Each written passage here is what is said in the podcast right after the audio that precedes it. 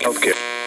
Morning, this is Radio Jackie broadcasting to southwest London on 227 metres medium wave. This is Alice's Restaurant, 90.4 megahertz, and we're here to bring you the very best in rock music. You're in tune with Luke the Duke here on Radio City. If you want to write, Anyway, welcome to MAR on 266 meters medium wave, the sound of the northwest.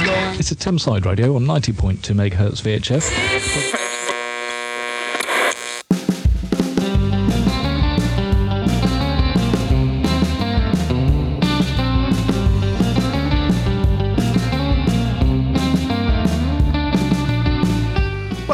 Episode 8 of the Pirates of the Airways podcast, the podcast series where I talk to some of the people who were involved in the land based pirate radio world of the 1970s and 1980s. In this episode, I'm chatting with one of the leading lights from the Northwest London rock and roll pirate station, Radio City. But there is far more to Luke the Duke than being a great rock and roll DJ not only the person who put DBC on the air for the very first time, also the man who knows the truth about Keith Allen's station, Breakfast Pirate Radio. In his layback style, Luke reveals, if not all, certainly all he can remember from those days. But quickly, let me just say if you want to be on the podcast or you want to get in touch with us here at the podcast, all you have to do is email us at piratepod7080 at gmail.com or leave a message or a comment on the Land Based Pirate Radio of the 70s and 80s Facebook group. And don't forget to like, subscribe, and tell your friends about us. But enough of all that. Time for you to sit back and enjoy the tales of Luke the Duke. Welcome to the Pirates of the Airways podcast with me, Mark Wakely. And this week we have someone I consider to be a legend in the world of land based pirate radio who was involved and helped run one of the most significant stations of the late 70s and early 1980s. I'd like to say a very good afternoon to Luke the Duke from Radio City. Hello, Luke. Hello. Hello, everyone great to to speak to you. I'm really pleased that I've managed to get you on the podcast because for me, Radio City was a, a legendary station, always a great signal, had a really good reason to be on the air, and um, and you're the name I, I most remember. Although you all had interesting names on City, didn't you? There was um, was there Wild Willie West and uh, oh, I can't remember them all now. Well, there was uh, Rocking Chop. He was the founder of the station, right? Then there was um, who was that? Uh, Rocking Chop. There was Superman. There was myself, Luke the Duke, and uh, Wild Willie West, and uh, Toking Ray. All fantastic names. I'm going to go back to my first question that I ask everybody quickly, and that is when did you first become aware of pirate radio? Not just radio, but pirate radio specifically. Oh, uh, let me see. Well, uh, early 70s, I suppose. Early 70s, listening to Radio Caroline. Okay, it, seems to be most people's entry drug was Radio Caroline, from from what I can work out. And then, what about land-based pirate radio? When did that sort of become part of your world? Well, when I found Radio City. And you were a listener to start with. Uh, yeah, well, I stumbled across it, you know. And how did you get involved? What did you do? Did you write to them or ring them up, or did you know some of the guys from it? Well, it was all to do with motorbikes, you see because um, I was working on my motorbike outside on the footpath and I had a radio next to me. And I was twiddling the dial, and there it was Radio City come on. And uh, they were giving a mailing address, which was just up the road from me. And I thought, this is interesting. It'll say they played music I like, you know, 50s rock and roll. I thought, hmm, this is interesting, you know. And uh, anyway, I started asking about, and uh, it was sort of people, there were sort of the people running radios were sort of friends of friends. So uh, I quickly, you know, sort of got in touch with them because I was interested in electronics as well. So it fascinated me, you know, what they were doing. And uh, yeah, so yeah, I, you know, I, I met them and uh, they said, well, come out one Sunday. And um, oh, yeah, then I said, oh, have you got the transmitter? Can I see it? You know, expecting to um, be wheeled out on a massive sort of sack trolley or something. And they pulled out this box sort of a, a foot square. and I thought, is this it? You know, I, I was amazed, you know. It's the same reaction I had the first time I saw a transmitter. I expected this sort of dome looking object that was like that radiated things out the top. And then when they said to me, and "This is the transmitter," and it was literally a pile of component components on a workbench, and I thought, "Really, that's a transmitter?" And uh, similar shock to you, really. Um, but I came from pirate radio, not knowing anything about radio at all, and I wasn't an electronics person either. So you get involved in Radio City. Were you doing programs right from when you first got involved? Oh no, no, no, no. First of all, uh, you know, I said, "Well, can I come on Sunday when you transmit? I want to see, you know, how you do it." And uh, so I went there. It was it. It was at the back of this uh, Choppy's flat, you see, in North London and you had like this sort of um, little stream or whatever you call it going at the back, and then there was a big public park at the back. But the, it was like an L-shaped park, so the bit where the transmitter was, no one really went down that way. You see. So anyway, I looked up, and uh, the aerial was there. It was going up from the transmitter up to the top of a tree, then right across the field to another tree. So it was like a massive L. Perfect sort of setup. And that was it. They just got a load of car batteries and fired it up. And uh, then I said, Well, I'd like to help. And uh, they said, Well, you can do the phones if you like. So, yeah, I started answering the phones from my flat, uh, taking in uh, requests for the next week's show, you see. They gave out my phone number. So this is how you first got involved in it. So were they running on on tape at that point, or were they broadcasting live and then straight into the transmitter. How was that working? No, no, no, no. It was always on tape. Yeah. Well, they did a couple of live broadcasts, but uh, you know, it was it was usually tape. Yeah. Okay. And how long have they, have they been on the air? Do you know when you got in contact with them? I don't know. I don't think long. I don't think it was that long. Maybe a, you know, a couple of months or something. I, I think I caught it there at the beginning. More or, more, more or less, put it that way, you know. And for people who don't know about Radio City. What were you on? Two three eight? Were you two three eight? Uh, yeah, two three eight. I think. Yeah. Um, and people who don't know about Radio City in London, what was their unique thing? Because I know what it was, but many people might not know all about what Radio City was all about. Uh, well, Radio City was uh, a 1950s rock and roll station. All they played was 1950s rock and roll you know, they gave out, uh, uh, you know, where to buy 50s records, 50s clothes, and um, and also gave out a gig list during the week because at the time, 1950s was very big. You see, it was there's a massive sort of underground scene, sort of in the late 70s.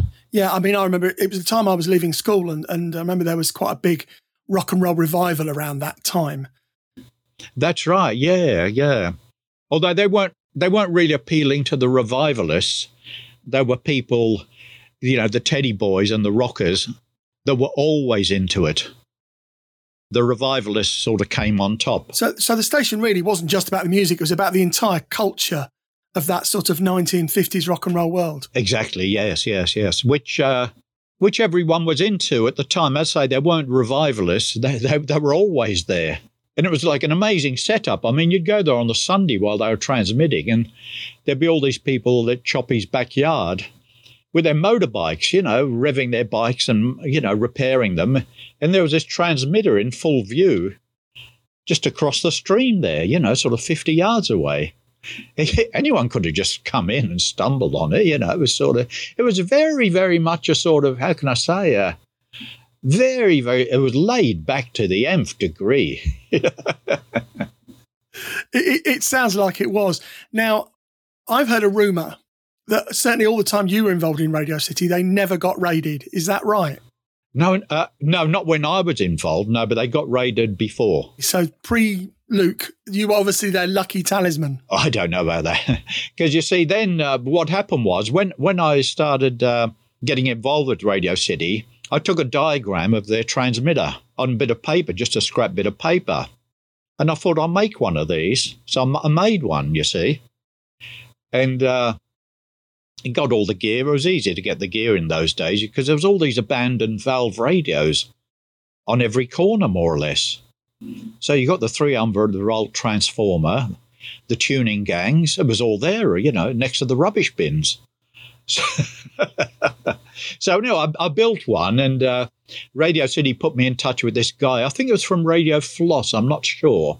I, I think it was who uh, who uh, put me in touch with where to get a crystal. You see, so I had this transmitter and the crystal. It was ready to go. And anyway, this this guy up the road said, "Why why don't we start a radio station, a punk station, uh, and we call it Edge City?" So we did from his backyard as well. I remember hearing Edge City just about 235 they were on, weren't they, if I remember rightly? Yeah, yeah, next to Radio City, yeah. At the time, or just, just after, I think it must have been just after that time, I started my own punk station, Radio Comsat, on 217. Uh, we were broadcasting from right over in East London. You probably couldn't hear it very well. We weren't very good technically, but we, we tried our best and it got better as time went on as well. But we started on extremely low power and built it up slowly over the sort of three and a half years that we were on. It's not a station that a lot of people would have stopped at if they'd tuned through the dial, to be brutally honest the name Edge City was nothing to do with Radio City. It was purely coincidental that the uh, guy whose house we were doing it from, Edge City, that is, he chose the name. Yeah, a lot of people thought, you know, because it was on the edge of Radio City, it was called Edge City, but it wasn't. It was just he he decided. I think there was a record, a punk record called Edge City or something. I, I don't know. Yeah, well, I know certainly that that was what I thought it why it was called Edge City because it was a, a, a, a come off of uh, Radio City and I thought oh that's why they've done that. No, no, no. But anyway, that that was going all right. But he did it for this um, guy. Did it from uh, West Hampstead, and uh, just from his backyard. You know, he had the transmitter in the conservatory, and the wire going up to a tree, and then up to the chimney on the roof. You know, you know, literally in his backyard. Did he get busted at all? Do you know? Uh, well, he did get busted, but not because of he got busted accidentally. That seems to be a theme along a lot of stations that they accidentally got caught for some reason or other. What happened then? Do you know? Well, the police um, came to for other matters to his house, and they stumbled across this transmitter at the back. Well, they said to him, "What's all this?" And he said, "Oh, it's a transmitter," which I don't know. I I wouldn't have said that myself, but anyway, he did. So anyway, they took him in for other matters, and uh, they took the transmitter with him, and they um, and then they called the post office to verify what it was. And um, well, he admitted it, doing it, and uh, that was it. On his own confession, they took him to court for it. That's not the first time I've heard that story as well. I did an interview the other day with someone who uh, who got um, caught doing a tape change on a site, and they said to him, "Have you done this before? Is this the first time you've ever switched this on?" And he said, "No, no, we did some test transmissions." And when it went to court, they pulled that one up as well, and he got done for two occasions because he had admitted the first one, which they weren't even there for. So uh, obviously, if you admit it, that's that, isn't it? But anyway, the reason I mentioned that because you asked me about the raids on uh, Radio City. So while we were doing Edge City one Sunday, then we got a call from Radio City uh, telling us they'd been raided. You see, and to be careful, they're probably coming for us next because we weren't that far away from uh, the Radio City site. Uh, so, so yeah, that was the first raid, uh, the only raid of Radio City. Uh, the, but they didn't come to Edge City. Anyway, then I left uh, Edge City and left them to it. Uh, but then he got raided, as I say, and uh, but when he got raided, I'd, I'd long left Radio City by that time, Edge City by that time, and joined Raid. No, what happened was, you see, I was being evicted from my bedsit, and and one of the guys from Radio City, um, Jock, he said a flat's available downstairs if you want to ring the landlady. So I ended up getting this flat, which which the Radio City studio was on top of. So uh, by a strange coincidence, I was there on the front line. So I couldn't sort of not get involved by at this stage, you know. Okay, and looking at the music side of it. when you were on Edge City Radio, were you playing rock and roll on that as well, or were you not on the air at all for that? Was it just technical help? And no, I was on the air, but I was playing like a mixture of music at the time 60s, bit of punk, a bit of this, a bit of that, you know. Knowing the, the times that it was in, a, a, radio program that's playing rock and roll and punk would have been a very strange mix. I would have thought so. Anyway, certainly at that time. Well, yeah. Well, there was the um, uh, the um, Teddy Boys and punk wars going on at the time, Kings Road. Yes, yes. I mean, I remember that sort of from my youth. Yeah. So anyway, there, when then I went to uh, Radio City, and then uh, when I was there, because I was living downstairs, I could sort of. Um, you know, fiddle about with their transmitter. So, you know, I, I, tweaked it up a bit and got a bit more out of it. And um, but we used the same transmitter for about the next three years or something. Th- that was the thing for me. I, I, as you may or may not know, I lived over in northeast London on the Essex borders, as people who listen to this regularly will know. And Radio City boomed in every Sunday, really massive signal. Without a doubt, the strongest medium wave station out of all of them. Um, and there was there were nearer stations that were not as good as, as Radio City. And inter- you had a very bassy mod, if I remember rightly, as well. The mod was quite bassy. Yeah, well, I found this this guy on Edgware Road, and um, I don't know how, but uh, maybe someone recommended it. I, I don't know, but anyway, I ended up buying these massive chokes off this guy, and they were like you know eight inches by eight inches. So I put that on the uh, on the mod stage, and that boosted it no end as well. I, I think it was. I think it was a good signal, but I think the mod was fantastic, and I think that's probably what made it come over so um, so strong at the time. And, and like I say, I remember it as being probably the strongest of the medium wave pirates during that period that that I was listening. Yeah, and, and also it was Valve uh, mod stage as well, so that gave it a bit of a sort of you know fifties 50 style as well, you know. So yeah, I think my mod the mod stages on my one rule transistors, which made it probably a little bit on the tinny side, I'd imagine. Yeah, although we went through a car battery an hour, you know. Yeah, but it sounded like you were going through a car battery an hour when you were listening to it. To be honest. oh, okay, yeah. but uh, but they left us alone, you know. Amazing. I can only assume that maybe maybe they maybe they turned up and saw a load of bikers in the garden and thought maybe this is not a good idea. oh well, well, we weren't always in the garden. I mean, you know, we were there, rains, hail, snow, everything, you know. And uh, I don't know, maybe they liked the music. I'd like to think that's the case. We don't, we'll leave City alone because I quite like the rock and roll. Who knows? Yeah. So anyway, yeah, no, went. Uh, we know we had quite a good following. Uh, yeah, that, that was that was my next question. To be honest, what sort of feedback did you get, and what do you think the audience was? Do you think it was a good audience? Oh yeah, it was definitely a good audience. Yeah. Uh, well, we stopped the uh, phones by this time. Uh, when we just uh, had a mailing address where people would write in and say hello and leave requests for next week. Uh, yeah, I suppose there was always about 50 letters a week or so. I, I think for a medium wave station, that's fantastic. Yeah, I suppose it was. Yeah, all a lot of it was the same people writing in as well. So yeah, yeah, no, it had a, a, good following. Well, it was the only station of that type, you see. So if if you're into rock and roll, you had no choice. The Meteors with the attack of the Zorchmen. Especially going out for Meteor Steve down the Abbey Housing Estate. How you doing, Steve? All right? You're in tune with Luke the Duke here on Radio City. If you want to write in, it's Radio City, Kirov 68, Goldhurst Terrace, London, Northwest 6. If you've tuned in for the first time, we're on this frequency every Sunday, bringing you rock and roll, rockabilly, and similar type stuff. Got a letter here from Bell with three kisses on the bottom and a small lip print. You've got small lips there, Bell. Anyway, the letter goes like this. It says here, uh, Dear Luke the Duke, could you please play That's Right by the Five Keys for uh, Maggie, Josie, Jessica, uh, Harriet, Yvette, Janice, Janice, whom I haven't seen for ages, Camilla, who's in Sweden, Bones, Rick, and Big Mac, Danny, Paul, and Petros, Anna, who will hopefully be having a party. And uh, happy birthday to Alex. Thanks to uh, Neil, who tried to cheer me up at the White Hart last week. Well, I hope he succeeded. And love to everyone else who's lucky enough to know me from Bell with a on the bottom there. Sorry, I haven't got the five keys ones yet. I should be getting it any day now. But in the meantime, have a listen to this. Nappy Brown. Thinking about it now, I can't think of another outlet for that kind of music at that time because there were so few stations anyway, as far as the legit stations. You know, if you weren't doing it, no one was doing it. Um, literally, there was no one out there playing that kind of music at all. And it obviously tapped into an audience and a market that was really necessary. yeah, yeah. Also, also it was uh, you know people that uh, that weren't into the you know the scene as such. You know, they twiddle the dial and you know they'd find it and they'd write in as well. They say, "Oh, we stumbled across your station," and you know. And what's what what sort of distance? You know, what's the furthest out that you got a letter from? Can you remember? Uh, Holland. You got a letter from Holland. Uh, yeah, only the once. Uh... Yeah, I think the furthest out for us was Cambridge. We got a letter from Cambridge, but we were sort of that side of London anyway. And there's not a lot, not a lot between Woodford Green and Cambridge in the way of um, hills. Yeah, although people may have been listening, but they didn't write in. You know, I think we got a letter from uh, up north one night, one day as well.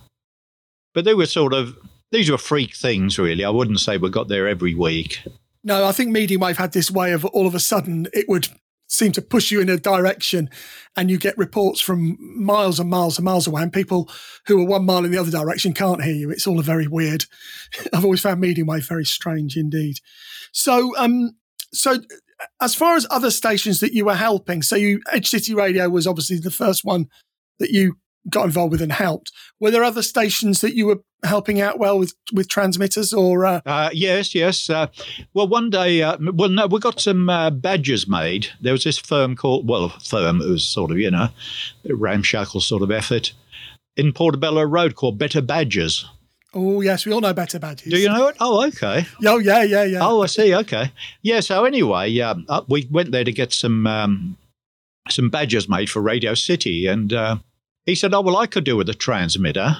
I want to start a punk station myself." By this time, Edge City had long gone. I said, "Yeah, yeah, okay." So uh, I built him a transmitter and uh, gave it to him. Heard no more about it. I, as far as I know, I, I, don't think he made any broadcasts or anything. Uh, anyway, I was there, and then I, I, was after a while, a year or so later, or I got a phone call from this guy called uh, Lepke, and he said, "Look, I've got this transmitter from Joly. Joly was the guy from Better Badges. He said I want to uh, start up a black music station, which was to come to become DBC." although it wasn't called that at first. It was called Rebel Radio.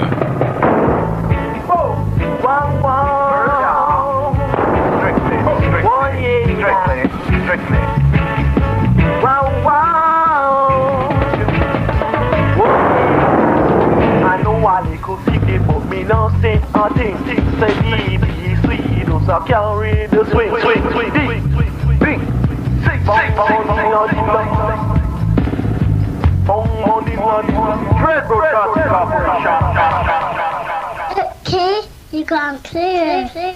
Yeah, so anyway, he said, uh, I don't know what to do with this transmitter or anything. You know, can you give us a hand? So I went over and um, showed him how to use it and set it up for him in his backyard. But um, he just didn't have a good sight for the aerial. You see, it just wasn't high enough, and uh, you know he had a the transmitter in the back garden going up to a, a tree which was which was only about four foot tall, and then uh, and then up to his roof. Which, in theory, I suppose wasn't too bad, but it just wasn't high enough.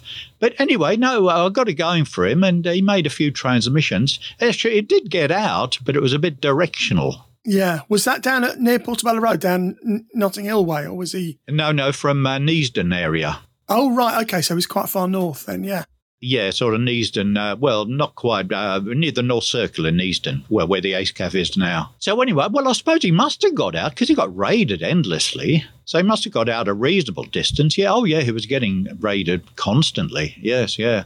So yeah, so he was doing it from there, and then he asked me to build him a more powerful transmitter uh, which I did. But I said to him, I said, you know, it may not work. It, you need the aerial. It's not the power you want, it's the aerial.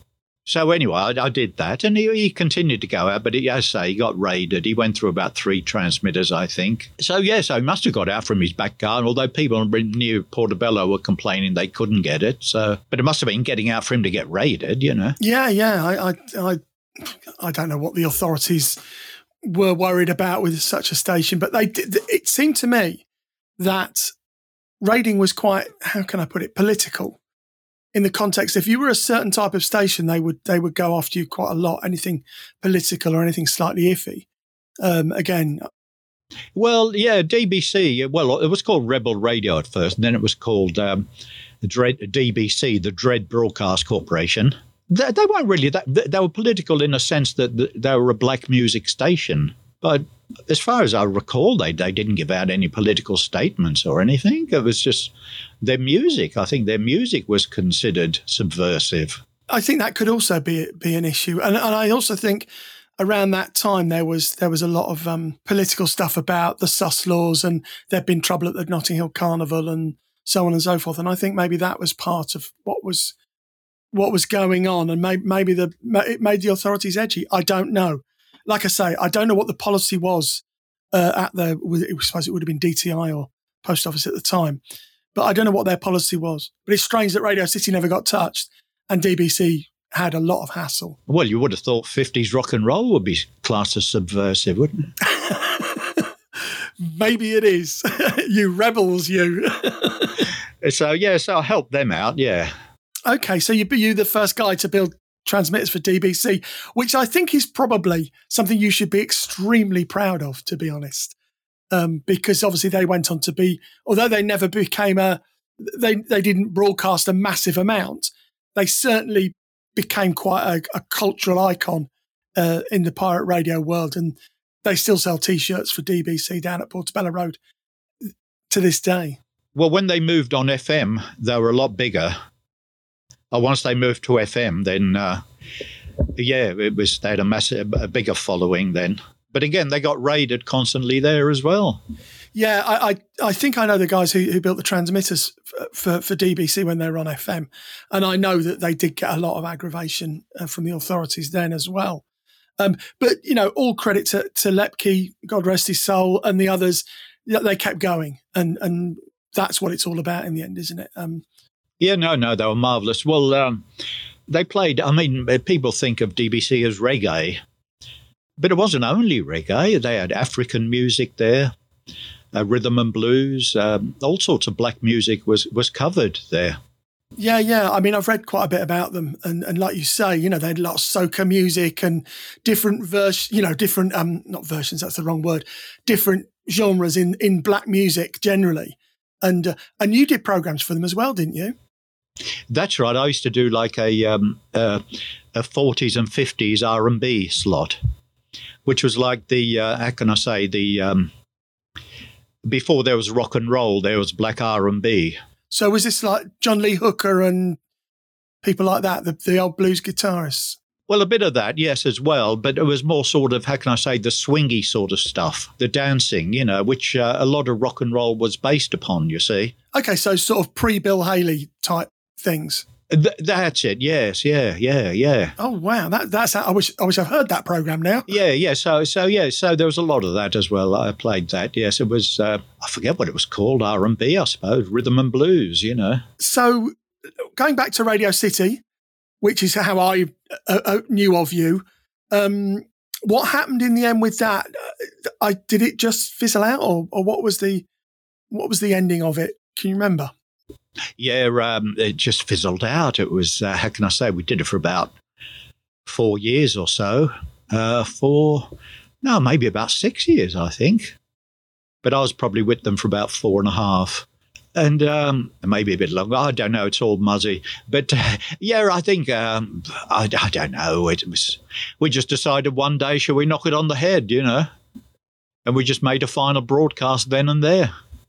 Yeah, it, it, that's sort of the way that my one ended as well. It, it, just got to the stage where you think, yeah, maybe this is enough now, and, uh, and and and I don't think people people who weren't involved don't realise how much work there was involved in putting out a three or four hour broadcast on a Sunday. And the amount of work. Well, there was. We were there every Sunday, rain, hail, snow. But there's also the pre-recording of the programs and sorting out letters and and stuff. Where did you where did you get all the records from? What was was there a specific shop that you used to use, or personal collections, or what? Uh, m- mostly personal collections, uh, because we were DJs then in our own right. You see, doing clubs and things. Yeah, yeah. So we had our own collections and that, and uh, you know we got a few freebies as well. You know, record companies were sending us stuff here and there, and oh, always nice when you get that drop through your door.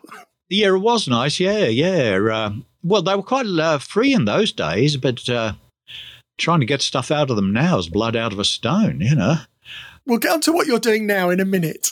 but there was also uh, built a transmitter for someone else as well. Uh, well, this guy uh, Keith Allen, you know the um, the comedian, he asked me to build him a transmitter uh, for a station he he called Breakfast Pirate Radio. So I built him one as well, and uh, he I think he only had about three broadcasts, but he was broadcasting from this church in Islington. the transmitter in the back garden and the wire going up to the steeple. I, I, there was always a lot of debate about ever, if that ever actually broadcast. Oh no, broadcast! Oh no, no broadcast. Yeah. Oh, it definitely did broadcast. Oh yeah, yeah. But I, I think only about three or four. Oh right, okay. Well, that that sort of answered a lot of people's questions about Breakfast Pirate Radio because there was also a lot of talk about he was he talked about it a lot, but never actually did anything. And now you said, "Oh no, actually broadcast." Well, that that's answered the question for quite a few people, I think. Yeah, no, I was living on Finchley Road at the time, and I was picking it up there. Yeah, well, he had, I think, the, this steeple thing, he had a good setup there, you know.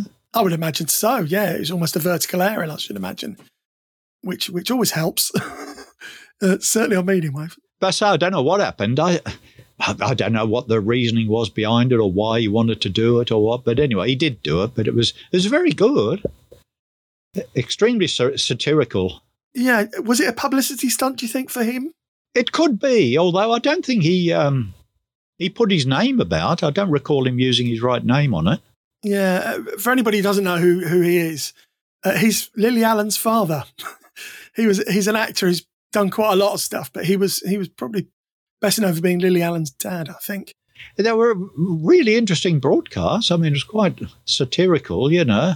Again, I never heard it because the rumours were it never did anything. But as you say, you heard it in Finchley, so obviously it did. Um, but I, I, I, you know, it's nice to sort of put that to rest now for people because all the things I've read as did it ever happen or not? Was it just a publicity stunt? Well, I think it was just so short lived, you know, un- unless you're in that little gap, the three weeks when it was on. Yeah, yeah. And you knew it was coming on because you built the transmitter. And my next question, did he ever pay you for the transmitter? Oh, yeah, yeah, everyone paid, yeah, yeah. I thought they might have done. oh, yeah, well, you wouldn't get the rig if you didn't pay, yeah. Oh, I see. Money up front, please. Well, not so much up front, but, you know, cash on delivery sort of thing, you know. Because it took a lot of work to do it, you know. I think I probably owe a few pounds to a few transmitter builders even to this day. But anyway, we won't go down that road. so, um, so what was your last sort of foray into pirate radio then? Where, when did when did all that come to an end? Do you think? Uh, well, I don't know. I was on the fringes of our radio. Okay, yeah, I don't know much about our radio. Tell me a little bit more about that. Well, our radio was a total, um, well, I don't know. I was going to say political, but at the same time, they were total anarchists. So I don't know if the two words go together or not. Yes, political, non political, political people. yeah, yeah. but they were a crazy outfit as well. Okay, whereabouts were they were they based? Uh, well, they were based on uh, the Finchley Road, Swiss Cottage. But I think, where were they broadcasting from? I think they broadcast from Kilburn. Okay, was that an FM or an AM thing? FM. I think I did build them an AM. Yeah, I did build them an AM rig actually, as it happens. Yeah, I don't know what happened to that. I think they had one or two transmissions, but they didn't last long because of their you know political content. But they used to share the rig with DBC as well. Well, our radio had see had they had this policy: if anyone that wants to use the, borrow the rig, they're welcome to. So they they felt they had a principle which they were trying to uh, help other people with, as long as they were doing it in a sort of how can I say. Uh, something constructive like DBC or a political thing or something like that, you know. So was that the last your last foray into radio was our radio? Yeah, I'd say so. Yeah, I think so. I can't remember now. Well, there was uh, Radio Memphis that started up. Okay, cool. These are these are ones I've never heard of. Please tell me about Radio Memphis. Okay, well, when Radio City shut down, uh, this guy Memphis Mick, he um, from uh, Kilburn, he wanted to take over from Radio City. Uh, so anyway, yeah, I built him a, a, rig as well. I just remembered now. Yeah, there's a lot of transmitters you built which you don't remember building until you remember building them. I know. Yeah. Uh, so anyway, yeah, he wanted to take over from Radio City, doing 50s rock and roll, and he called it uh, Radio Memphis. He was doing it from his backyard in Kilburn, uh, but again, he didn't have a good aerial setup. I, th- I think I think uh, you know one day they were like celebrating because they, they managed to get to Cricklewood which was a mile down the road, you know. but uh, but then again, I don't know. Pe- people did mention it, so it must have got out somewhere. Yeah, I, do you know? I think I've heard the name, but I, I, I don't know a great deal about it to be honest. But I think I've heard the name. So yeah, but by this time, you see, because I was in that area, Cricklewood, um, you know, Finchley Road. I was living there, you see, at the time, and then. Um, I moved to uh, to sort of uh, where was I living down near the city, Angel Islington. Yes, I couldn't pick up Memphis from there at all, you know. So I don't really know what happened to them after that. I don't think they ever got raided. I don't think so. I don't know. So I suppose there's all these rigs still around in people's cupboards. I think. Well, again, I had a conversation with with one of my former colleagues from the radio station I used to run the other day, and he, he, he I've interviewed him for this, and I said I don't know whatever happened to the last transmitter I had either. So, and it was a mains rig. So I really honestly, because we used to run from a house at the end. And I don't know what happened to it. It might be still around my friend's house for all I know. Well, I think Choppy's uh, still got the Radio City transmitter. Well, that's that's a museum piece now, surely. Uh, yeah, yeah. Well, I don't know. You say that, but it probably looks the same as if someone was to build one today. I think. Yes, I know, but it's a legendary transmitter from Radio City. That's what I mean. Yes, it was. Yes, yes, yes, yes. Yes, it was good. Uh, but um, uh, yeah, that was Choppy. I mean, you should track him down. Really, I'll try and track him down for you because he was the founder of Radio City. Yeah, I'd love to speak to him. That'd be really good to know, know all about that. So uh, I don't know how, how he got the idea. I think he just picked. I think Floss helped him or something, and Yeah, Floss were around, I think, before City, weren't they? And they were on for quite a while, rock, sort of a rock station, weren't they, up that way? yeah, I mean they they helped quite a lot with uh, sort of technical advice and things. And I think there was also uh, a station up that way called Celebration Radio as well. Could be rings a bell. Yeah, I can't place it. Yeah, Either the Floss guys helped them or they helped the Floss guys, something like that. Um, it worked. I couldn't really hear Floss fantastically. 222, I think they were on. And I couldn't hear them fantastically well over where I was in, in northeast London. yeah. Well, Radio City, we had that amazing site. You see. Well, this is this is one of the things I wanted to talk to you about. Again, you know, the stories you hear about Radio City. Same site for the entire time. You never moved, did you? Oh no, never moved. Even after uh, they were raided, we're back next week on the very same site. You know, we used to leave the aerial up all week. We never took it down. And and and, and towards the end, they built some um, on this public park that I mentioned earlier, on this L-shaped bit. They built some um, something I don't know, something to do with. Um, I don't know, che- uh, chemicals or something. Uh, it was a government thing. I think it was some sort of chemical warfare type sort of installation or something, or testing station. So they built that there, but the aerial was still there over the building. So we still transmitted while they were there. The aerial was over the building. Uh, those stories just make me chuckle. Things like that, you know, that the, the aerials was still there. They carried on building, and you were still broadcasting, and no one seemed to know what the other one was up to. Yeah, I know, I know. It was. yeah, I mean, uh, ag- again, I was talking to someone the other day about the about things, and, and some guys who ran a station called Radio Two Five Five, who I think had one of my old transmitters, uh, and they broadcast from what's now the Olympic Park in Stratford, but then it was just derelict land. And there was loads of t- uh, electricity pylons, and they used to sling the aerial up onto electricity pylon. Now, one, it sounds incredibly dangerous. He always assumed, or always told me, that the pylon wasn't used anymore, and he knew there wasn't any electricity going through it. I wouldn't have trusted that at all, to be honest. But um, but they existed and they broadcast, and I mentioned them on the Facebook site, and someone said, "Yeah, I used to work with them." So uh, you know those sort of things. uh, People were very um, what's the word I'm looking for? Imaginative in the way they used to broadcast. I think. Well, as I say, uh, with that um, breakfast pirate radio, you know, going up to the steeple. I mean, the priest was all up for it. He come out, you know, give us a hand and all this, you know. I think he was a bit of an anarchist, you know, or ex-anarchist, or Oh, well, my, my son's a vicar now. He's got a great big church. Maybe I should speak to him about getting an aerial up on his church. yeah, this was um, well, it was a Christian church, but it was um, it was some weird denomination sort of thing, you know. Cool. So City used the same place the whole time. Where was it? Was it Colindale? Somewhere like that in, Colindale, yeah. in North London.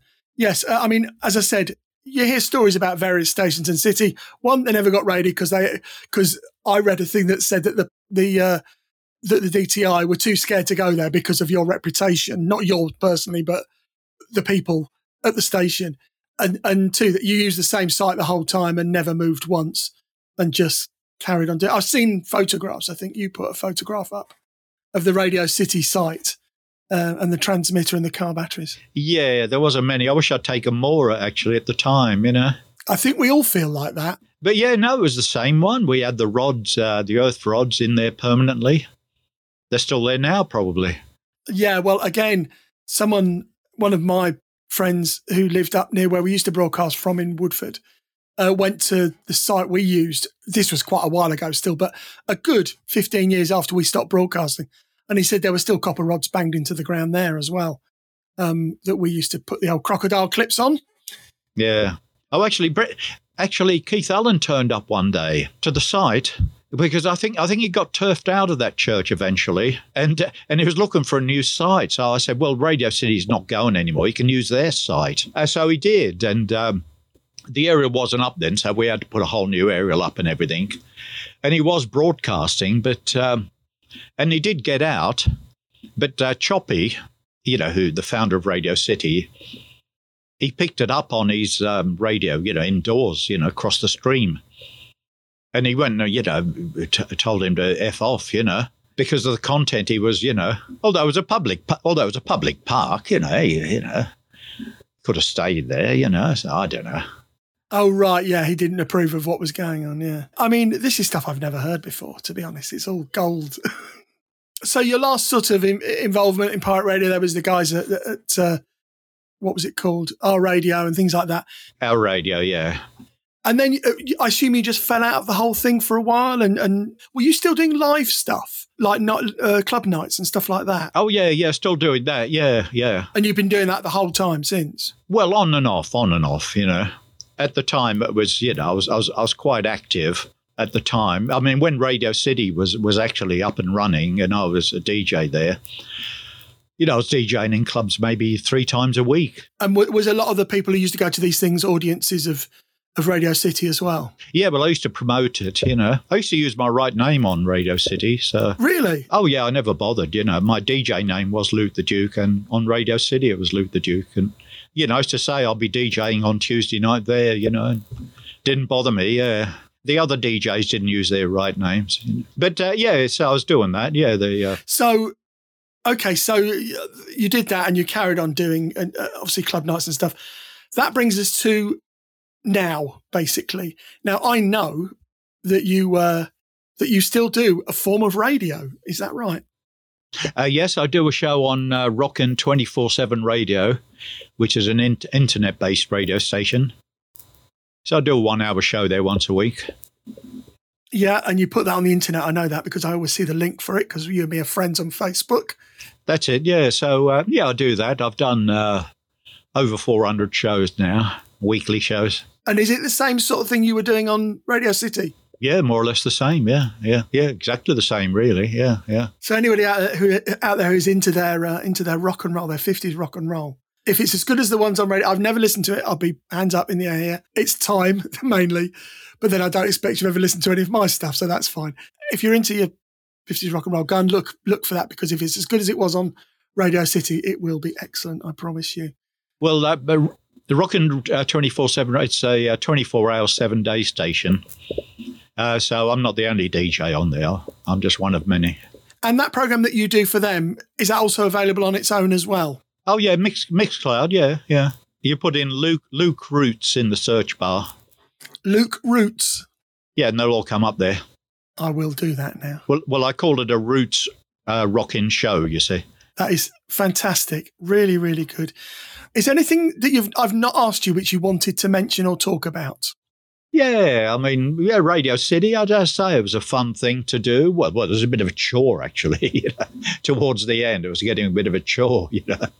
But uh, you know, it was um, it was just a happy-go-lucky thing. You know, it was uh, it was just an extension of our musical taste. Really, it wasn't. Uh, the same as DBC was, you know. My personal feeling about it is Radio City is quite a significant station in the context of they were doing something completely different from what anybody else was doing. There was no one else. And it wasn't just the music, it was the whole culture around it with the with the bikes and the people and the clothing and the shops and the and the club nights. And it was like a, almost like a community radio station for a community of interest, for the want of a better phrase. There was, yeah. We had no advertising. How did you finance it then? Was it financed out of your own pockets? Well, it didn't need anything.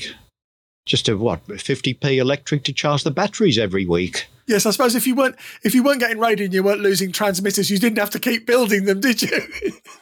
was the, the studio, studio was was in the flat above, wasn't it? That's right. Yeah, maybe you telling me. Well, it was in the flat above, yeah. But then uh, uh, Jock, who had the flat above, he moved out, so we had to move it then. So so then I went downstairs to my place because I was living downstairs. And do you miss it? Do you miss that pirate radio thing? Yeah, to an extent, yeah. I suppose so, yeah. I miss it. But then again, you see, a lot of the listeners, a lot of the listeners wouldn't have known we were a pirate radio station. You know, they just tune in and, you know, there it was. You know, they wouldn't realize what, what we had to go through to do it. One day, one Easter, I think it was, in about, I don't know, it must have been, well, after Radio City shut down, maybe a year after or something like that, we decided to do a live broadcast uh, one Sunday afternoon, just a one off. And, uh, you know, when we had a phone number we were giving out then, you know, so people could uh, ring in, you know, because it was live, you know, you could have your request then and there sort of thing. And uh, it was strange, but it was the, the very same people that used to listen like three years be- before when we shut down, ringing in. Have they been sitting listening to that frequency every single Sunday, do you think, since? Well, it, it seems to be the case. Yeah, they they had it locked on just in case we came back, because it was the same people ringing. I, I love I love the thought of people there sitting with their radios going, right, let's see if Radio City's on today. No, not today. I think I think that's what it was. Well, Luke, it's been a pleasure talking to you, a real pleasure. You're somebody I really I really wanted to get onto the onto the podcast because to me you're quite a big character of the whole thing. And, and when I found out about you were involved in DBC right at the very beginning and, and so on, I thought he's bound to have the occasional story. Thank you ever so much for being on the podcast. I really appreciate it. I hope to speak to you again sometime soon. yeah, well, thanks loads. Yeah, it's been a pleasure. Thank you, Luke, for talking to us. If you enjoyed the podcast, please don't forget to follow, like, and subscribe, or even leave a review. And why not tell your friends about us? If you want to get in touch with us, email us at piratepod7080 at gmail.com. Thanks to the piratearchive.net and amfm.org.uk for their help. I'll be back with another new episode on the 5th of October, where I'll be chatting with another pirate of the 1970s and 1980s.